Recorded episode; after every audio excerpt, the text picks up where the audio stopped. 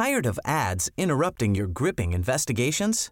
Good news. Ad-free listening is available on Amazon Music for all the music plus top podcasts included with your Prime membership. Ads shouldn't be the scariest thing about true crime. Start listening by downloading the Amazon Music app for free or go to amazon.com slash true crime ad free. That's amazon.com slash true crime ad free to catch up on the latest episodes without the ads. Hey, I'm Ryan Reynolds. Recently, I asked Mint Mobile's legal team if big wireless companies are allowed to raise prices due to inflation. They said yes. And then when I asked if raising prices technically violates those onerous two year contracts, they said, What the f are you talking about, you insane Hollywood ass? So to recap, we're cutting the price of Mint Unlimited from $30 a month to just $15 a month. Give it a try at mintmobile.com slash switch. $45 upfront for three months plus taxes and fees. Promoting for new customers for limited time. Unlimited more than 40 gigabytes per month. Slows. Full terms at mintmobile.com. Planning for your next trip?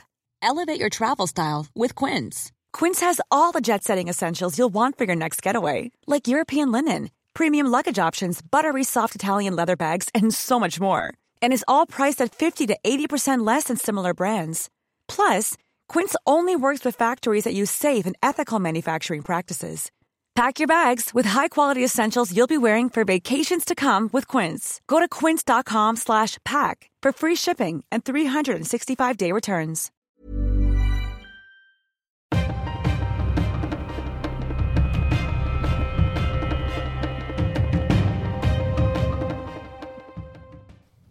Hej och välkomna till dagens Juridikpodden.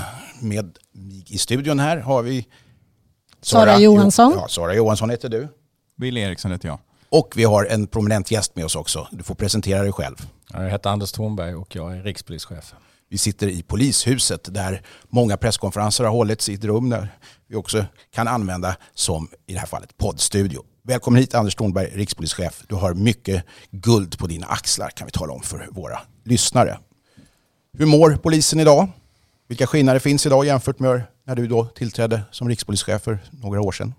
Vi mår ganska bra. Vi kommer säkert komma in på det senare också, hur själva situationen är när det gäller brottsligheten i landet. Men polisen har eh, i många stycken lämnat den här omorganiseringen bakom sig och vi fokuserar på vårt uppdrag nu på ett annat sätt. Och vi är en slagkraftig eh, polis som eh, kan jobba tillsammans över hela landet. Eh, där vi kan eh, till exempel som när det var under operation Rimfrost förstärka på ställen där man behöver mer. Vi har en helt andra färdighet och vi är mer likriktade och vi är en svensk polis som ska göra hela Sverige tryggt och säkert. Hur ser du på uppdraget inför framtiden här? Att du har, nu har du tagit det från omorganisationen och ett steg till. Hur ser du på uppdraget? Det är fortfarande så att det inte att alla bitarna har trillat på platsen. Nej, och vi kämpar ju, kämpar ju varje dag. Eh, det är ett tufft läge. Eh, vi är fortfarande underbemannade i polisen, men vi har också vuxit ganska mycket den senaste tiden, framförallt med civila. Men vi har eh, drygt 3000 poliser inne i utbildningen nu. Vi satsar hårdare än någonsin på rekrytering. Vi har ju fått i uppdrag att från omorganiseringen från 2016 fram till 2024 växa med 10 000 medarbetare. Och det, är, det ska bli ungefär 26 000 poliser och lite drygt 12 000 eh, civila. Hur ser du på den balansen inom myndigheten i framtiden med som civilanställda kontra poliser? Hur, är det viktigt att den är välbalanserad eller hur, hur ser du på den frågan? Det är ju verksamhetens behov som eh, ska styra. Sen har vi en ganska tydlig beställning från eh, regering och riksdag, från politikerna att vi ska leverera ett visst antal poliser för att vi har en mycket lägre polistäthet i i Sverige man har i många andra länder i vårt närområde och i Europa. Så vi behöver växa för har, befolkningen har vuxit i, i landet också. Och hela idén med omorganiseringen är att vi ska vara så långt ut som möjligt i kapillärerna i lokalpolisområden. Vi har 95 lokalpolisområden i vårt land och där ska vi ha så mycket poliser som möjligt som är så nära medborgarna som möjligt. Men om polisen ska fungera så räcker det ju inte att ställa ut poliser på gatan utan det måste finnas massa, en hel organisation bakom allt från jurister, ekonomer, underrättelsehandläggare, IT-forensiker och så vidare. Och så vidare. Så att det, det, krävs en mängd olika nya färdigheter för att kunna möta den komplexa hotbild som finns framöver. Och eh, där måste polisen ha en bra mix. Men lite låsta är vi av numerären som är beställda av politikerna.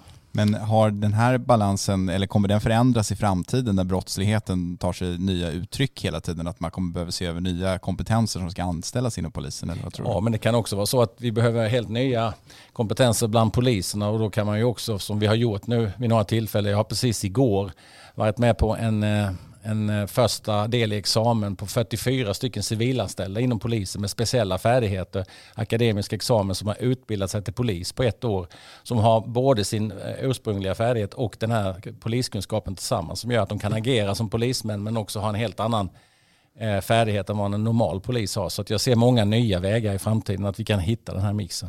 Hur ska ni locka fler att söka till polisutbildningen? Det är den stora frågan och det är det som, som eh, jag brottas med varje dag och som, som upptar mycket av min tid. Att vi ska vara tillräckligt attraktiva i, i polisen. Vi har en sak som ingen annan har vill jag påstå. Det är det uppdraget. Vi har det finaste uppdraget. Vi skyddar demokratin. Vi ingriper vid brottslighet. Vi ser till att brottsoffer får upprättelse. Och det är den största drivkraften hos våra medarbetare. Men det räcker inte. Man måste ju eh, ha en hygglig lön, en bra arbetsmiljö också. Vi är en myndighet där eh, vi allt oftare utsätts för hot eh, eller våld eller hot om våld i olika delar. Vi måste ha en bra eh, medarbetarskydd. Men vi måste också se till att, att villkoren eh, för, för lön, lön och så vidare också utvecklas. Karriär och utvecklingsvägar är en annan viktig fråga. Att jag vill att man ska kunna göra karriär på den brottsbekämpande delen. Som det är nu så måste man kanske i många stycken bli chef eller någon djup specialist för att man ska göra en riktig karriär i polisen. Och det jobbar vi med. Och vi har en spännande lönerörelse nu vid sidan om. För riksdagen har ju anvisat särskilda budgetmedel till polisen. Och de kommer vi använda för att satsa på yttre, poliser i yttre tjänst och poliser och som jobbar i kriminaljour och annat den interna, de interna relationerna inom polisen när ni har då lite specialspår här för till exempel akademiker att gå utbildning och bli fullfjättrade poliser inom, på ett år, vilket ju inte gäller om man uttrycker mig, riktiga poliser då, som, som går den långa vägen. Vid, de blir riktiga poliser de också, det kan jag lova ja, ja, ja, De, gör detsamma på ett år som, de, som man gör på två och ett halvt år. Just det. Hur, hur tas de emot inom kåren av de som har gått den klassiska polishögskolan? I stort sett bra, men eh, ska, man ska säga som det är. Det finns fortfarande en spänning inom polisen mellan poliser och civila och, och eh, man bevakar sina intressen. Men eh, vi, jag har varit med om resan innan på Säkerhetspolisen också. Men det gäller att se till att man får den kunskap och den, eh, det behov som verksamheten har. Det måste vi kunna eh, fylla och det kommer vi göra på, på olika sätt. Vi har bara ett mål i Polismyndigheten. Det är att leverera konkret medborgarnytta och då ska vi ha den bästa besättningen. Hur viktigt är det eh, både för identiteten inom polisen, för medarbetarna och kanske även för den operativa verksamheten att även den här kategorin människor med specialistkompetens faktiskt blir poliser med polismans befogenhet. Hur viktigt är det? Ja, men det, är, det är kanske inte viktigt i alla stycken för jag tror vi kommer få många framöver som, som jobbar som, bara som, eh, eller bara, men som jobbar som civila specialister på ett område. Det kan vara revisorer, det kan vara it-forensiker och alla behöver inte bli poliser. Men om man jobbar långt ute i den brottsbekämpande delen. Så, som, så I en förundersökning så behöver man ju både kunna göra, hålla förhör och det kan civila göra, men man ska också kunna gripa, man ska kunna hämta till förhör. Det finns ju bestämmelser i, i lagen som säger att vissa saker måste man vara polisman för att kunna göra och det underlättar det naturligtvis. Och det är klart att om, om man är civil och inte har rätt att använda våld och inte har polismans befogenheter så kan man också utsätta sig för risker. Så att vi, vi måste ju hela tiden eh, göra riskbedömningar och se till att vi inte utsätter våra medarbetare och de som går ut och kan mötas med våld måste ju ha en utbildning och, en befogenhet att använda det. Så att yrkesrollerna är väldigt viktiga i sig, men jag tror att vi kan göra mer tillsammans. Du pratar om attraktiviteten som yrke och sådär. Kan det möjligtvis vara så också att eh, den här lilla kanske flick eller pojkdrömmen om att få ikläda sig polismans befogenheter och ha picka och bricka och allt vad det nu heter i sig kan locka kanske specialister och akademiker. Tänker ni lite i de banorna? Absolut. Eh, för att, om jag vet dröm eller, dröm eller inte dröm, men det handlar om att eh, se till att brottsoffer får upprättelse, att få gripa en gärningsman och vara ute och se att människor i nöd får hjälp. Eh, vi gör så mycket annat. Vi åker på självmordsförsök, vi åker på att ta hand om människor som är för berusade för att ta hand om sig själva. Vi, vi hjälper människor, vi lämnar aldrig något offer. Vi, fin, vi är de enda ofta i samhället som finns där 365, 24-7 som tar hand om människor. Så det är ju ett fantastiskt yrke på det sättet.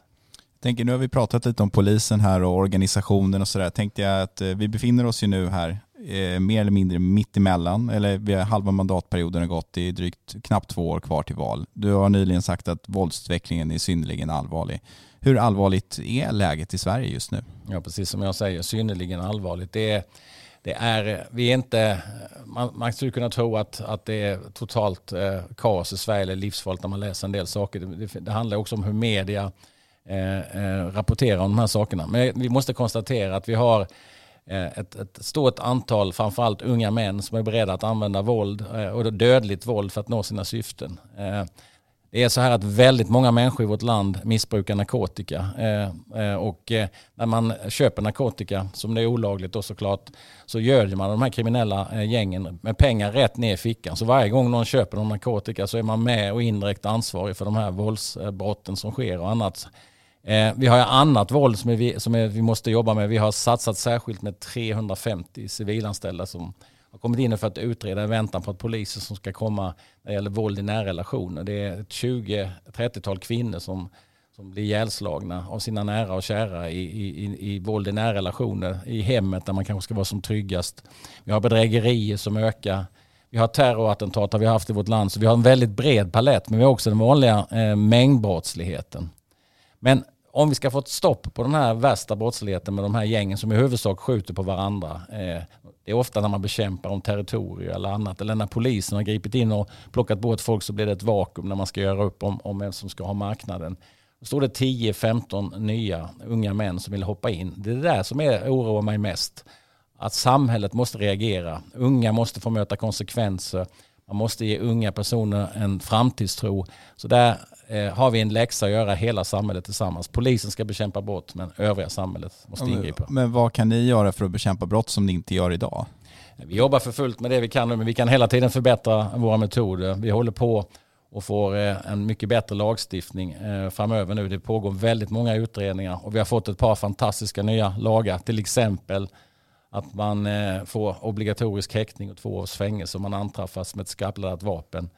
Vi har fått eh, hemlig dataavläsning eh, så vi kan jobba med, med de delarna. Men vi behöver växa också. Får vi bara mer folk, framförallt ut i lokalpolisområdena. För det är så att i hela vårt land så är det inte samma situation. Eh, vi har 95 lokalpolisområden. Vi ska möta hotbilden och den lokala lägesbilden på varje ställe. I en del ställe är man oroliga för att man skjuter på öppen gata, att det är öppen narkotikaförsäljning. På andra så är det A-traktorer och eh, motorburen ungdom, eh, ungdomsvåld, ungdom, ungdomsfylleri, eh, bedrägerier mot äldre och så vidare. Och vi ska möta alla de här hoten, för alla människor ska vara trygga i vårt land. Eh, tycker du att det får för, alltså det du säger här nu, att problembilden är större än bara den synnerligen allvarliga våldsutvecklingen, får det alldeles för lite uppmärksamhet i media tycker du? Ja, det, kan, det tycker jag, för att vi är tio, drygt 10 miljoner invånare i vårt land. Och när man beskriver situationen i Sverige som är synnerligen allvarlig i, i huvudsak eh, runt omkring de här utsatta områdena med individer som kommer därifrån med den problematiken så har vi väldigt många invånare i vårt land som inte behöver känna någon oro. Vi är fortfarande kanske ett av de tryggaste länderna i världen på många ställen i vårt land men det håller på och i många stycken att ta en, en felaktig väg och då måste vi sätta ner foten här nu, hela samhället. Du har sagt att polisen förlorar mark. Vad, vad menar du med det? När har jag sagt det?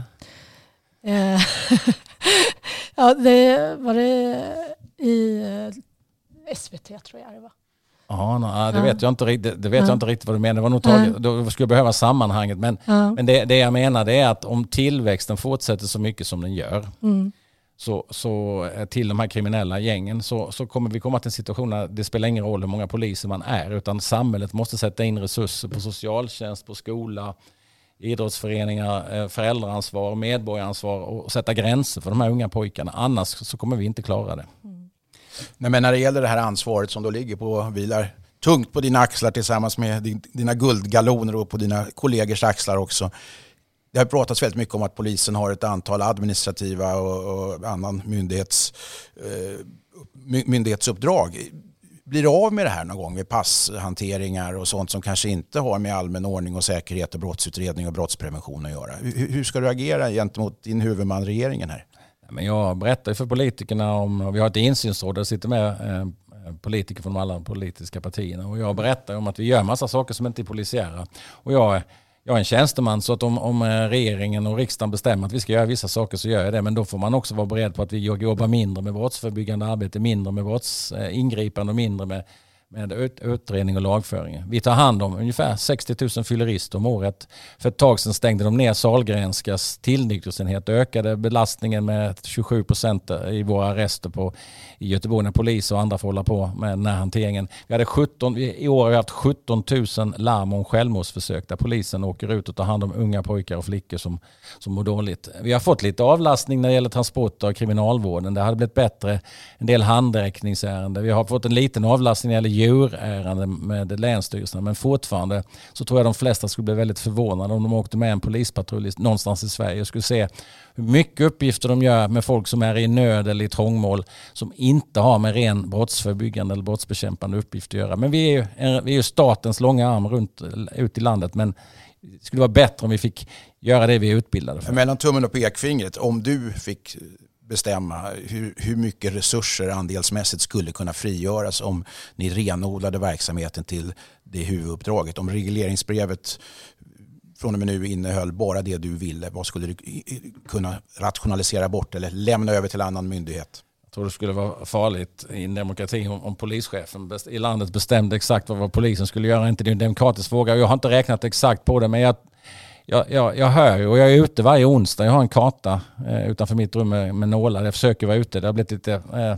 beskuret nu under coronatiden men jag försöker vara ute då virtuellt istället. Och, eh, en, en tredjedel kanske av vad en eh, vanlig polispatrull gör och eh, pass och annat, eh, det är ett kärnuppdrag i polisen just nu. Så det, det är kanske just det exemplet eh, tycker jag att det skulle vi kunna fortsätta med. Till, kanske till och med nationella ID-kort på i framtiden. För polisen behöver ju sådana här uppgifter för, för, sin brottsbekämpning också. Så det kan vara effektivt. Men man måste hela tiden överväga ordentligt. Vad ska polisen göra? Vad ska vi inte göra? Och vi gör väldigt mycket som inte är polisiärt kärnuppdrag. Men om man kan frigöra de här resurserna, vad, kan du ge några mer konkreta exempel på vad polisen skulle kunna göra med den tiden som blir över? Är det Absolut. brottsförebyggande arbete eller är det mer reagera på det som händer? Framförallt brottsförebyggande arbete för att det är där vi har den stora tillkortakommanden nu. Och när vi växer nu, eh, i, i början nästa år, framförallt 2022, så kommer det komma ordentliga eh, förstärkningar från eh, polisutbildningen med färdiga poliser. Då kommer de i allt väsentligt eh, ut, komma ut i lokalpolisområdena. Och det fattas ju områdespoliser på alla ställen. En områdespolis är en polis som känner eh, stadsdelar i sitt lokalpolisområde eller olika städer i ett lokalpolisområde. Som känner de kriminella. Som är där och skapar lugn bland de boende. Slags, det här kallas för kvarterspolis, närpolis, gatulangningspolis, områdespolis. Men det är en polis som jobbar i princip fredat med att lära känna sitt eh, område kommunicera med befolkningen, ta upp anmälningar, sätta gränser med unga, samverka med socialtjänsten, samverka med säkerhetssamordnare i kommuner. Det är då vi får till det där riktiga samarbetet. Och vi, vi, vi, vi, vi är ledsna varje dag när vi inte kan jobba fullt ut med det brottsförebyggande arbetet. För vi tycker att det är mycket bättre att om vi kan förhindra brotten innan de inträffar än att vi ska ta hand om dem efter de har inträffat. Men, men det här är alltså någonting som det, det ger en dokumenterad effekt. Det är inte bara en förhoppning. Utan... Det ger en dokumenterad effekt, absolut. Eh, jag har varit polis i 40 år och när man har den här riktiga kontakten med medborgarna. Det ger en reell effekt att man kan förebygga brott men det ger också en ökad trygghet eh, bland de boende. Och vi mäter ju det. Brå kom ju precis ut med den nationella trygghetsundersökningen och där är det många människor, fler än någonsin, som känner sig otrygga i Sverige. 47 procent känner sig mer eller mindre otrygga. Det var 42-43 procent tidigare. Och många av dem behöver inte känna sig otrygga. Hade de haft områdespoliser som fanns, som var ute och svarade upp, som syntes i områdena, gick runt, diskuterade och tog hand om de här kriminella så hade vi haft en annan situation. Fast det här är ju trots allt ditt ansvar ytterst att de här områdespoliserna finns där, som inte ja, finns där. Hur lång tid får det rätt ta då? Nej, det kommer ta den tiden tills vi blir fler. För att eh, hur vi än trollar, och det spelar ingen roll om det är jag eller någon annan som hade suttit i den här stolen idag i den här intervjun som rikspolischef, så måste vi prioritera att åka på eh, prio 1-larm, alltså liv och död. Det vill säga ha ingripande verksamhet. Så om, om någon av er skulle ringa och säga att någon håller på att hugga ihjäl mig, då måste vi kunna skicka en bil. Då kan vi inte säga att nej, de är områdespoliser idag, utan det är ofta områdespolisen som får gå in och fylla de här platserna eftersom vi är för få ute i olika delar. Finns det sådana här no-go zones eller är det bara något man pratar om i Absolut folkmun? inte, det finns det inte. Däremot så får vi kanske använda olika taktik i olika eh, områden. Ibland får vi åka in med två bilar, ibland är det oroligt. Jag ska ge ett exempel. Eh, I Rosengård i Malmö så hade man det väldigt oroligt. Och så, där satsade man verkligen, man behövde det på områdespoliser. Och de gick där hela tiden och, och lärde känna invånarna. Och så skedde det ett mord som inte är ovanligt nere i, i, i Rosengård, eller i ett, ett utsatt område. Eh, och då måste vi gå in med tuffare tag. Då går vi in med ingripande, eh, alltså regionala insatsstyrkor och annat och griper när man har begått ett mord. Och då blir det många som blir visiterade under ett antal dagar, bilar som stoppas, det är tuffare poliser som kommer in och jobbar på ett helt annat sätt för att lösa det här mordet. Då blir det, kan det bli social oro och, och upprört och så vidare. Det är då man ska ha de här områdespoliserna. För då går de dit som känner invånarna och förklarar. Under två, tre dagar kommer det vara tufft här nu för nu har det skett ett mord och vi måste jobba på det här sättet för att klara upp mordet. Men sen, det handlar inte om att vi hyser någon agg mot det. Vi jobbar på det här sättet med den här taktiken nu. Om tre, fyra dagar så kommer det vara normalt här igen och då kommer vi göra allt för att det ska bli lugnt och fint. Så vi måste jobba på det här sättet hela tiden. Har det fungerat? Det fungerar eh, mer eller mindre bra eh, på olika ställen. Men eh, det finns inga no-go zones. Vi åker in precis vad vi vill i svensk polis och vi kommer göra det framöver också. Jag tänker på de här kapillärerna du pratar om. Nu är vi i storstäder, storstäder som Malmö, då, Rosengård och, och, och de här särskilt utsatta områdena är till stor del förknippade med just större städer. Andra delar av landet, kanske framförallt uppåt, det har diskuterats många av dina kollegor. Vad gör man när det händer något i Pajala, Karesuando. Mm. Du, du, har en gammal kollega från, från Säkerhetspolisen, Göran Bergström, som var polischef i Strömsund. Strömsund ja. Han har varit ute mycket i debatten. Han är kommunalråd i Strömsund. Numera en kommunalråd, mm. tidigare var han polischef där. Han har pratat om de här enorma avstånden de mm. har i Jämtland. Mm. Vad säger du till skattebetalare och medborgare som bor lite mer avsides och inte mitt i de här att, stora metropolerna. Att vi i polisen ser dem, att vi efter vår bästa förmåga ska kunna komma. Men vi kommer aldrig någonsin kunna ha den polistätheten så vi kommer kunna komma lika snabbt som i en storstad. Och det kommer inte vara samma brottslighet där heller på något sätt.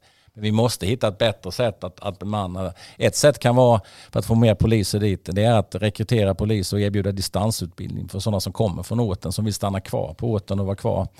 Eh, vi har nyligen fått igenom ett system med beredskapspoliser som innebär att man behöver inte vara ute och åka. En beredskaps, beredskapsersättning.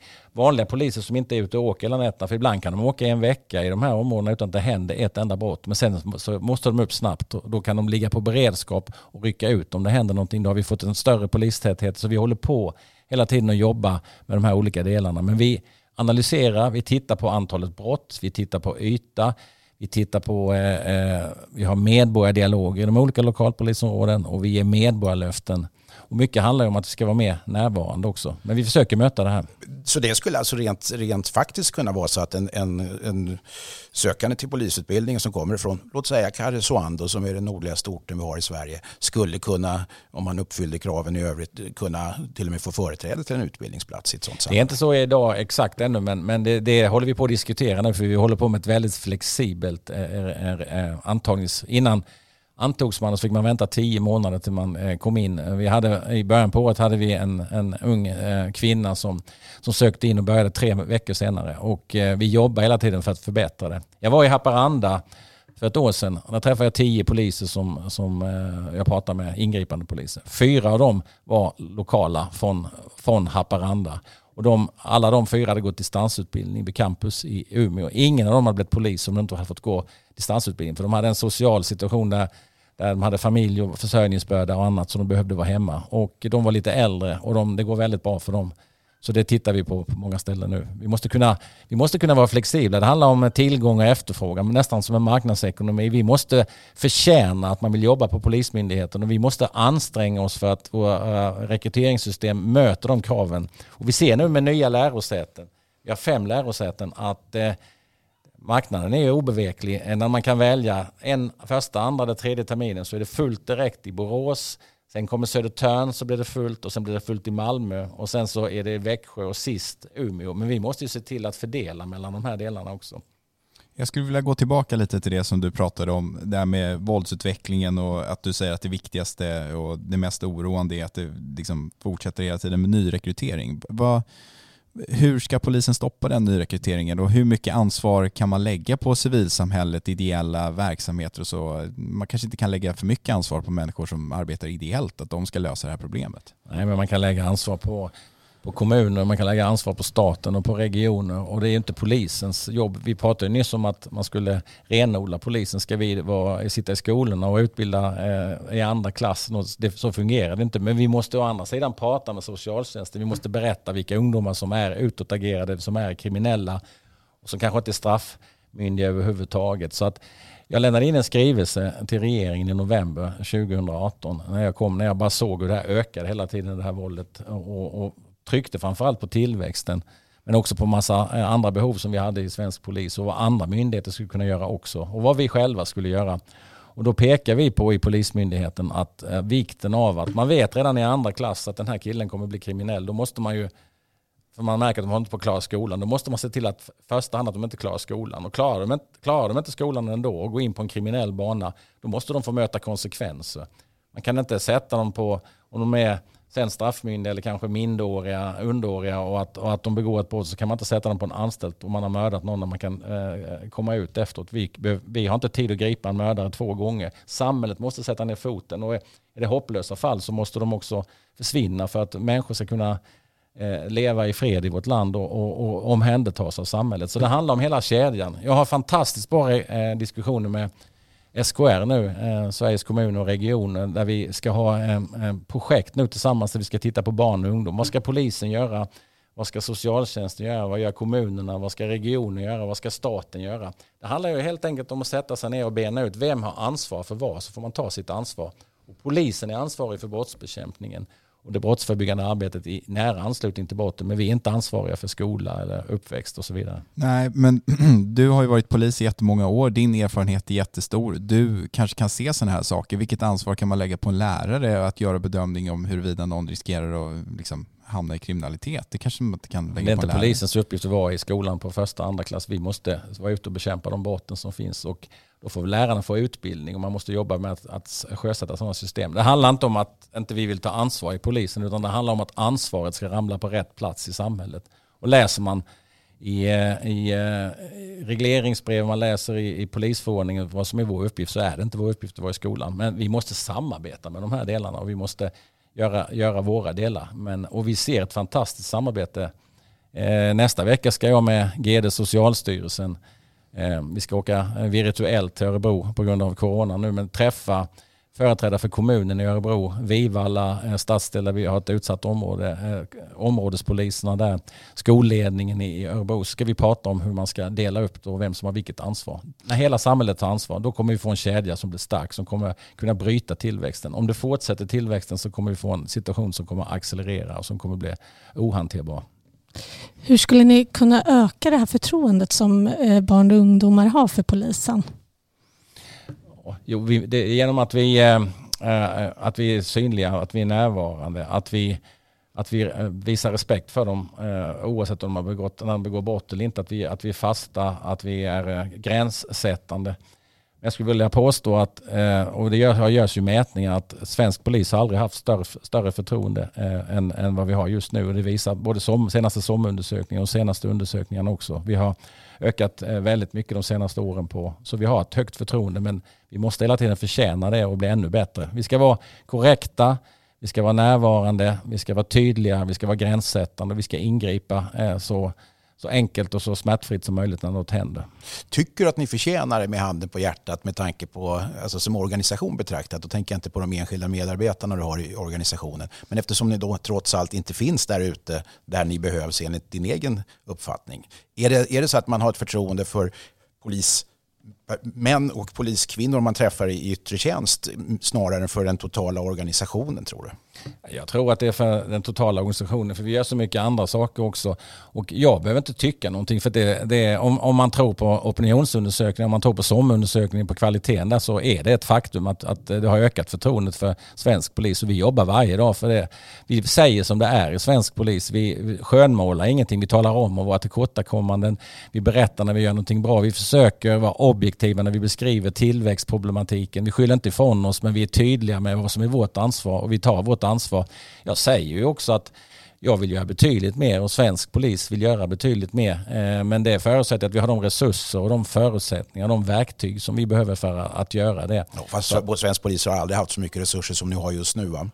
Inte i förhållande till, till, till folkmängden, eh, så, så, är det inte. Och vi har en problematik med skjutningar och sprängningar som vi inte haft tidigare. Men om man tittar å andra sidan på antalet mord som begås i Sverige så ligger det ungefär på samma nivå. Fyllerimorden har minskat och andra mord har minskat men det som har ökat är det här hänsynslösa dödliga våldet. Och vi har haft några totalt fruktansvärda händelser på, på senare tid när helt oskyldiga människor drabbats som kvinnan, eh, läkaren i, i Malmö som sköts med ett litet barn i famnen och när den 12-åriga flickan dog i Botkyrka. Det här är individer som är totalt hänsynslösa för människoliv som inte bryr sig om några konsekvenser. De tror inte att de kommer bli äldre än 20-30 år så de struntar fullständigt i vad de ställer till med. Alltså uppklaringen på den här typen av mord som är då gängrelaterade ligger ju väldigt, väldigt långt mm. ner jämfört med ja. den, om man kallar för den vanliga mordstatistiken. Och det är ju tystnadskulturen, eh, mer komplexa brottsutredningar. Men vi har en sak nu som är väldigt intressant och ni som hänger med så mycket i de här frågorna, jag ska rekommendera er att, att, att försöka följa det här nu, så kallade Encrochats, eh, Robinsons, eh, vi kallar det för Operation Robinson, informationen som vi har fått från den franska polisen och Europol när de kriminella har trott att de har kunnat prata helt fritt på krypterade telefoner. Vilket de har kunnat också, men nu har vi fått tag på den informationen och det är förfärligt att lyssna på det. Vi har kunnat förhindra 10-15 mord i de här gängmiljöerna. Vi eh, har en, en underrättelseinformation som talar om för oss precis hur det går till. När man pratar om ett mord och beställning på ett mord så är det ungefär som man ska gå och handla mjölk i affären. Vi har eh, eh ett hundratal utredningar på gång nu. Vi har redan fått eh, domar, ordentliga domar på det här. Så det är många kriminella som är otroligt nervösa just nu och det har de all anledning att vara också med tanke på vad de har sagt och gjort. Och nu har vi det svart på vitt i de här okrypterade chattarna också. Stämmer, alltså, stämmer det att genom att ha dekrypterat den där appen som har kommit fram till att ungefär var, vartannat mord är ett beställningsmord?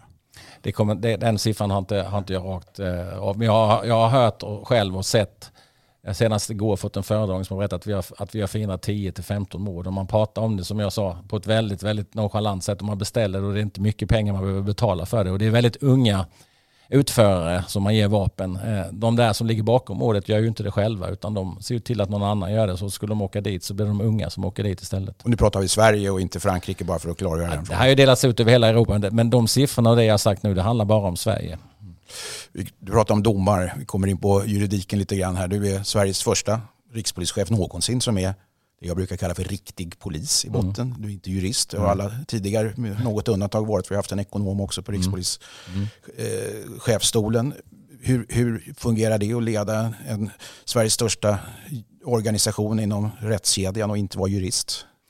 Jag har ju en, är omgiven av eh, jurister överallt och det är ju inte så att jag inte har, att jag, jag har ingen formell juristutbildning men jag har läst, jag har, ett, jag har väl ett 60-tal poäng i juridik ungefär och jag har ju jobbat 40 år i den här kontexten men Eh, när jag började i polisen så fanns det 118 polismyndigheter och då var polismästaren var ju också juristen, den enda juristen i varje myndighet runt om i, Sverige, ofta utom i de större städerna. Och då, polischefens eh, nästan största del var ju att göra budget och sen eh, döma av i olika juridiska frågor. Nu är det så komplext så man kan inte vara både polischef och fullt fjättrad eh, rakt ut jurist när det gäller operativ juridik eller handlägga. Eh, vi är också Sveriges största myndighet, 33 000 anställda, en stor förvaltningsmyndighet med enorma krav på oss. Så jag har totalt sett, eh, eftersom ni skulle komma så, så räknade vi lite. Vi har 186 jurister på formella juristbefattningar och bara i min ledningsgrupp där vi är 15 stycken, den nationella strategiska ledningsgruppen, så är vi åtta stycken, är det åtta stycken, och då är inte jag själv med räknat såklart, som har en formell juristutbildning. Eh, min närmsta omgivning, min, eh, min stabschef och min kanslichef är jurister fast de har andra befattningar just nu och så vidare. Så att juridiken är ohyggligt viktigt. Vi är svensk polis, vi eh, eh, har eh, våldsmonopol. Vi får inte göra fel. Vi måste göra rätt hela tiden och vi måste följa lagen. Och hittar vi, som vi tycker då, att den lagen inte flyger i brottsbekämpning så måste vi kunna skriva ner det på en, i en promemoria till, till politikerna och förklara vad vi behöver för någonting och se till att, att de får veta det och vi säger som det är svensk polis, om inte vi gör det så, så eh, kommer inte de som är ansvariga kunna ta ansvar. Sen får de ju bedöma i riksdagen så småningom eh, om vi ska ha de här verktygen eller inte i ett demokratiskt samhälle. Det är ju måhända så till och med när man träffar människor och pratar om svensk polis och, och, och jag brukar berätta det här i olika sammanhang just om, om, om, din bakgrund att folk blir förvånade och säger men inte alla rikspolischefer har de inte mm. haft en polisiär bakgrund. Hur kan de då kunna polisarbete? Mm. Och, och så vidare. Det kanske är så att de som har suttit på den här posten som inte kan polistaktiska överväganden och allt vad, vad du har varit med om har, har, en brist där och har fått kompensera det naturligtvis med ja. mer operativ erfarenhet. Men du har alltså en, en rättsavdelning med 145 jurister, va? Mm. Ja. rätt ja. underrättad. Ja. Gör de ett juristjobb inom förvaltningsrättens sida eller straffrättens? Sen har vi kärnverksamhet på vår rättsavdelning också. Det innebär att eh, vapentillstånd, demonstrationstillstånd, eh, pass, en mängd olika sådana saker. Där behövs det också juridiska bedömningar. Men vi svarar ju på nästan alla remisser som finns. I, idag har jag haft min fredagsföredragning. Då kommer det jurist i en stridström in till mig som föredrag förslag på hur Polismyndigheten ska svara olika, på olika remisser, vad vi ser, eh, hur det faller ut för Polismyndigheten eh, på olika sätt. Så att det är en stor del av eh, livet att, att förhålla sig till juridiska eh, spörsmål. Och inte nog med det så har vi ett, vi har ett stort antal jurister som jobbar på andra befattningar också som utredare, civila utredare eh, i underrättelseverksamheten och annat. Jag tror att juridiken i sig, eh, om man har en, en juristexamen så, så har man ju egentligen kanske en av de mest eh, breda utbildningar man kan ha för man kan fungera nästan vilken eh, verksamhet som helst för juridiken behövs ju eh, överallt. Va? Ja, och där har vi en, lite fördelning inom myndigheten. Om man tittar på regionnivå så har vi till exempel Region Nord va? som mm. har en enda polis. Eh, förlåt, fel, fel, fel, en enda jurist en bland, bland poliserna menar ja, jag naturligtvis. Ja. Funkar det? Räcker det? Alltså... Ja, jo, det gör det faktiskt. För vi har, en, vi har en, en organisation som innebär att vi har ju sju regioner. Ja. Och sen har vi ett antal avdelningar. Och rättsavdelningen eh, som, som då är 145 jurister. De sitter i Region Nord också. Så det här är utöver rättsavdelningen. Så att i, i, ledningsgruppen i Region Nord eller ledningsgruppen i Stockholm så sitter det också personer från rättsavdelningen. Det finns en lokal rättschef eh, också. Det finns en lokal HR-chef och en lokal kommunikationschef också i varje ledningsgrupp i regionerna. Så att därför så finns det fler också. Men det är utöver rättsavdelningen då. Eftersom det är dagens juridikpodden så jag blir lite nördig här. Men mm. det är ju ändå så att förundersökningsledning som bedrivs inom polisen ja. är faktiskt inte lagd på enskilda polismän utan det är polismyndighet som enligt mm. rättegångsbalken mm. bedriver förundersökning. Är det du det som ytterst är förundersökningsledare? Eller? Nej, vi har ju delegerat det så att säga. Så att för det första så är det ju de tyngsta drivs ju av åklagare såklart. Va? Men, men vi har ju till och med civila förundersökningsledare nu som inte är jurister också. Så att eh, i mål av enklare beskaffenhet så får man ju göra det. Och innan man har någon skäligen misstänkt och, och så vidare. Men ofta så informerar man ju åklagaren ändå. Men Eh, vi har också väldigt mycket jour för undersökningsledare. För vi har fått en fantastisk lagstiftning som heter snabbare lagföring som har varit nu i Stockholm. Det innebär att de som begår enklare brottslighet eh, de möter konsekvenserna omedelbart. Det har varit otroligt eh, jobbigt för polis ute på fältet att man kan gripa samma person för 87 gånger för olovlig körning och, och, och 34 gånger med ringa narkotikabrott eller narkotikabrott. Det bara byggs på hela tiden. Med den här snabbare lagföringen så grips man för det brottet man gör på plats man, polismannen gör färdigt hela uh, utfrågningen och, och sen så har polismannen med sig, eh, kan delge och har med sig en tid till, till uh, rättegång också, kanske 8, 9, 10 dagar efteråt. Och kommer inte den misstänkte som då är delgiven och polismannen på plats som begick brottet så döms man ändå. Och det innebär att man får möta konsekvenserna och har man, kör man då olovlig körning så får man en månads fängelse i omedelbar anslutning, eh, kanske två, tre veckor efteråt. Och det här håller vi på att rulla ut nu i en försöksverksamhet i fler regioner. Vi hoppas att få det i hela landet. Det är det bästa som har hänt moraliskt sett för poliserna ute på fältet, att, få, att de kriminella de möter får konsekvens. Det är det bästa allmänheten tycker också, att de direkt får avtjäna det här istället för att man ska göra hur mycket som helst och få straffrabatter och annat. Men när vi ändå är inne på det här, om vi tittar lite på framtiden, du säger att snabbare lagföring är det bästa som har hänt. Vad, vad, vad är det för verktyg du saknar? Vad är det för verktyg du och polisen vill ha i framtiden här nu som du inte har idag?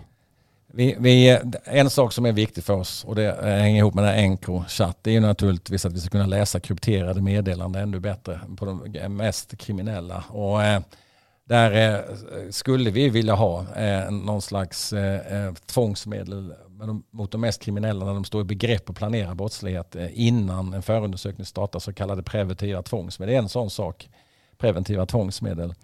Vi lämnade in det där pappret jag pratade om i, i, i november 2018. Där var det rätt många sidor med önskemål vi hade när det gäller lagstiftningsfrågor. Och, och det mesta av det här. Regeringen har ett 34-punktsprogram oppositionspolitikerna driver vissa eh, olika eh, sådana här eh, frågor och jag är ofta i justitieutskottet och pratar om de här eh, frågorna också. Och, eh, det mesta där är på gång. Eh, kontant, eh, telefoner med kontantkort som man måste registrera det. Det utreds nu till exempel. Vi fick det där jag berättade om att det är obligatorisk häktning för vapen. Vi har fått hemlig dataavläsning som gör att vi kan läsa vissa krypterade meddelanden på ett annat sätt.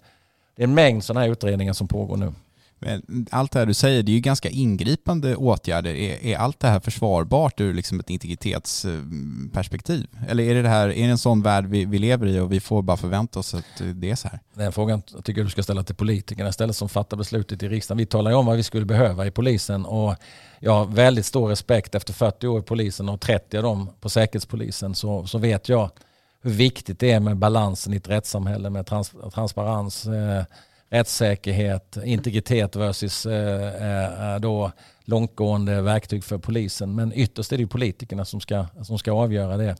Och det hela tiden när brottsligheten flyttar fram, för de skyr inga medel, och de bryr sig inte om lagstiftning eller integritet eller någonting så så får ju politikerna avgöra vilka verktyg polisen ska ha. Men min skyldighet och Polismyndighetens skyldighet är att hela tiden informera om, om hur det går till i verkligheten och så får de bedöma det. Men pratar ni om det på myndigheten? Har ni ett integritetsperspektiv generellt sett? Är det någonting ni diskuterar? Självklart och, och, inte minst eftersom vi har så många jurister så pratar vi om, om de frågorna. Men vi, vi pratar ju också, vi är också eh, samhällsmedborgare. Vi funderar ju också på vilket samhälle vi vill ha och vad vi vill att våra barn ska eh, växa upp i. Och jag har väldigt stor respekt för de frågorna. Det finns många som eh, journalister som, som frågar om inte, borde det inte gå snabbare med lagstiftning, borde ni inte få alla verktyg ni vill ha? Då säger jag att det är ganska bra i Sverige att det tar lång tid eh, med stora utredningar med alla remissinstanser inblandade så att man verkligen stöter och blöter det här till fullo så att man får en väl balanserad lagstiftning. För att lagstiftning ska vara ytterst en vilja av folket. Folket ska ju acceptera det. Vi vill ju inte ha ett totalt övervakningssamhälle men vi vill heller inte ha ett samhälle där de kriminella segrar och kan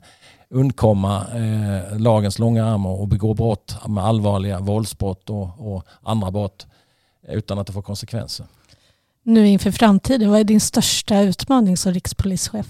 Det är tillväxten. Eh, både när det gäller eh, att vi ska växa och kunna bli så många som, som alla politiska partier säger att vi ska få bli. För att vi har en Alltså, ja, vi kommer få de pengarna vi behöver om vi kan växa eh, och bli 26 000 poliser och 12 000 civilanställda fram till 2024. Så det är en jättestor utmaning. Men det är också tillväxten eller nyrekryteringen av, av unga män som kommer till de här nätverken. Jag ser att i mindre lokalpolisområden, inte bara i de utsatta områdena, så börjar det komma embryo till gäng överallt. Så polisen måste flytta fram sina positioner tillsammans med det övriga samhället. Vi måste ha mer områdespoliser. Vi måste jobba närmare med andra myndigheter för att förhindra att eh, den här brottsligheten kommer fram. Du, du pratar ju väldigt mycket om kapillärerna. Nu är du ute, det är mm. operativt, det är områdespoliser ja. och så vidare. Mm. Du har faktiskt din lejonparten av din polisiära bakgrund är ju inom Säkerhetspolisen. Mm.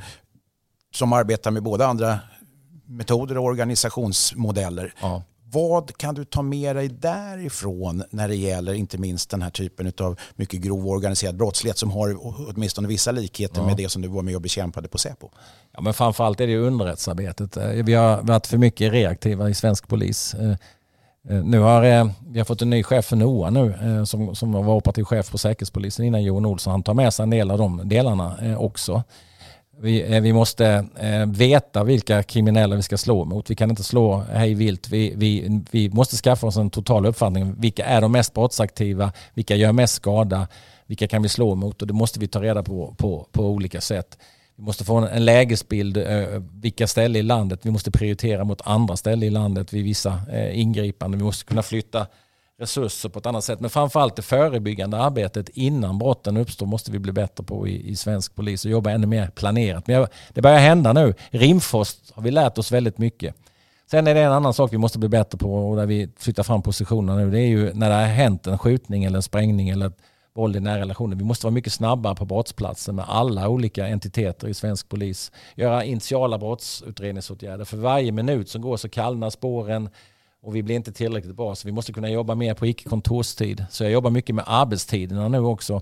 Att vi måste jobba mer på tider när det begås mest brott och så vidare. Så det finns en mängd olika saker vi kan göra i svensk polis. Var du förvånad när du kom tillbaka till den öppna polisen efter alla år i Säpo över någonting? Var det som du kom ihåg det från din gamla tid på VD3 på Södermalm när du patrullerade och så vidare? jag har ju, jag har ju suttit i, i eh, operativa rådet som representant för Säkerhetspolisen och följt med eh, och jobbat med polisen ihop mot den organiserade brottsligheten när jag var operativ chef en gång på Säkerhetspolisen också. Men i en del ställen när jag kommer till så känns det som att vi, inte svensk polis hade förflyttat sig så himla långt sedan jag var ute på den tiden i vissa, framförallt i utredning och lagföring så finns det mer tror jag som vi kan göra. Det jobbar vi väldigt hårt med, med eh, just nu. Men det som jag kanske blev allra mest förvånad över det var den strategiska styrningen och ledningen av svensk polis. Att man jobbade väldigt kort med kommande år eller någonting. Så jag, jag jobbar nu först och främst mot 2024 när vi ska leverera tillväxt. Men jag har också initierat arbete mot 2035. För jag, vi måste ju uh, ha en polis uh, som är en modern polismyndighet som, som växer i takt med brottsligheten. Och vi måste bemanna och bestycka den med medarbetare och, verktyg och metoder som kan möta framtidens hot också. Och det tycker jag inte att man har hunnit med och det jobbar vi lite mer med nu parallellt faktiskt. Jag tänker bara en sista fråga här. Eh, coronan, hur har den påverkat polisen? Och det lär ju hålla på ett bra tag till. Hur påverkar det? Det är naturligtvis jobbigt för att när coronan inträffar så får polisen en ännu mer väsentlig uppgift. Och många, vill ju, eh, många säger att det är polisens bekymmer om man är för många i en restaurang och det är polisen ska ingripa. Så, så enkelt är det inte riktigt. utan för det första så måste jag se till att vi har friska poliser.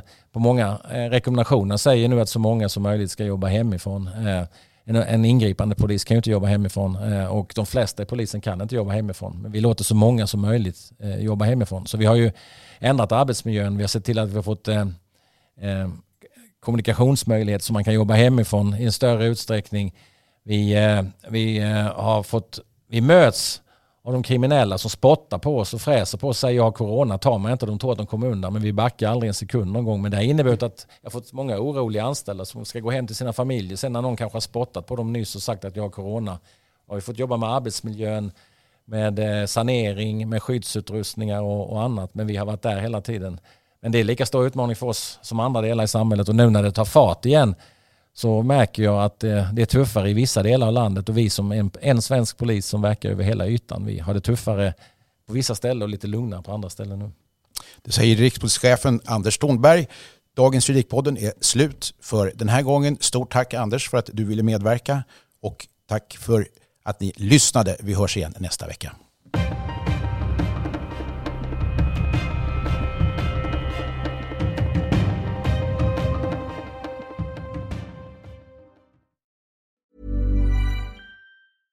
Imagine the softest sheets you've ever felt. Now imagine them getting even softer over time. That's what you'll feel with Bowl and Branch's organic cotton sheets. In a recent customer survey, 96% replied that Bowl and Branch sheets get softer with every wash. Start getting your best night's sleep in these sheets that get softer and softer for years to come. Try their sheets with a 30-night guarantee. Plus, get 15% off your first order at bowlandbranch.com. Code BUTTERY. Exclusions apply. See site for details. Planning for your next trip? Elevate your travel style with Quince. Quince has all the jet-setting essentials you'll want for your next getaway, like European linen, premium luggage options, buttery soft Italian leather bags, and so much more. And is all priced at 50 to 80% less than similar brands. Plus, Quince only works with factories that use safe and ethical manufacturing practices. Pack your bags with high-quality essentials you'll be wearing for vacations to come with Quince. Go to quince.com/pack for free shipping and 365-day returns. Tired of ads interrupting your gripping investigations? Good news. Ad-free listening is available on Amazon Music for all the music plus top podcasts included with your Prime membership. Ads shouldn't be the scariest thing about true crime. Start listening by downloading the Amazon Music app for free or go to amazon.com slash true crime ad free. That's amazon.com slash true crime ad free to catch up on the latest episodes without the ads.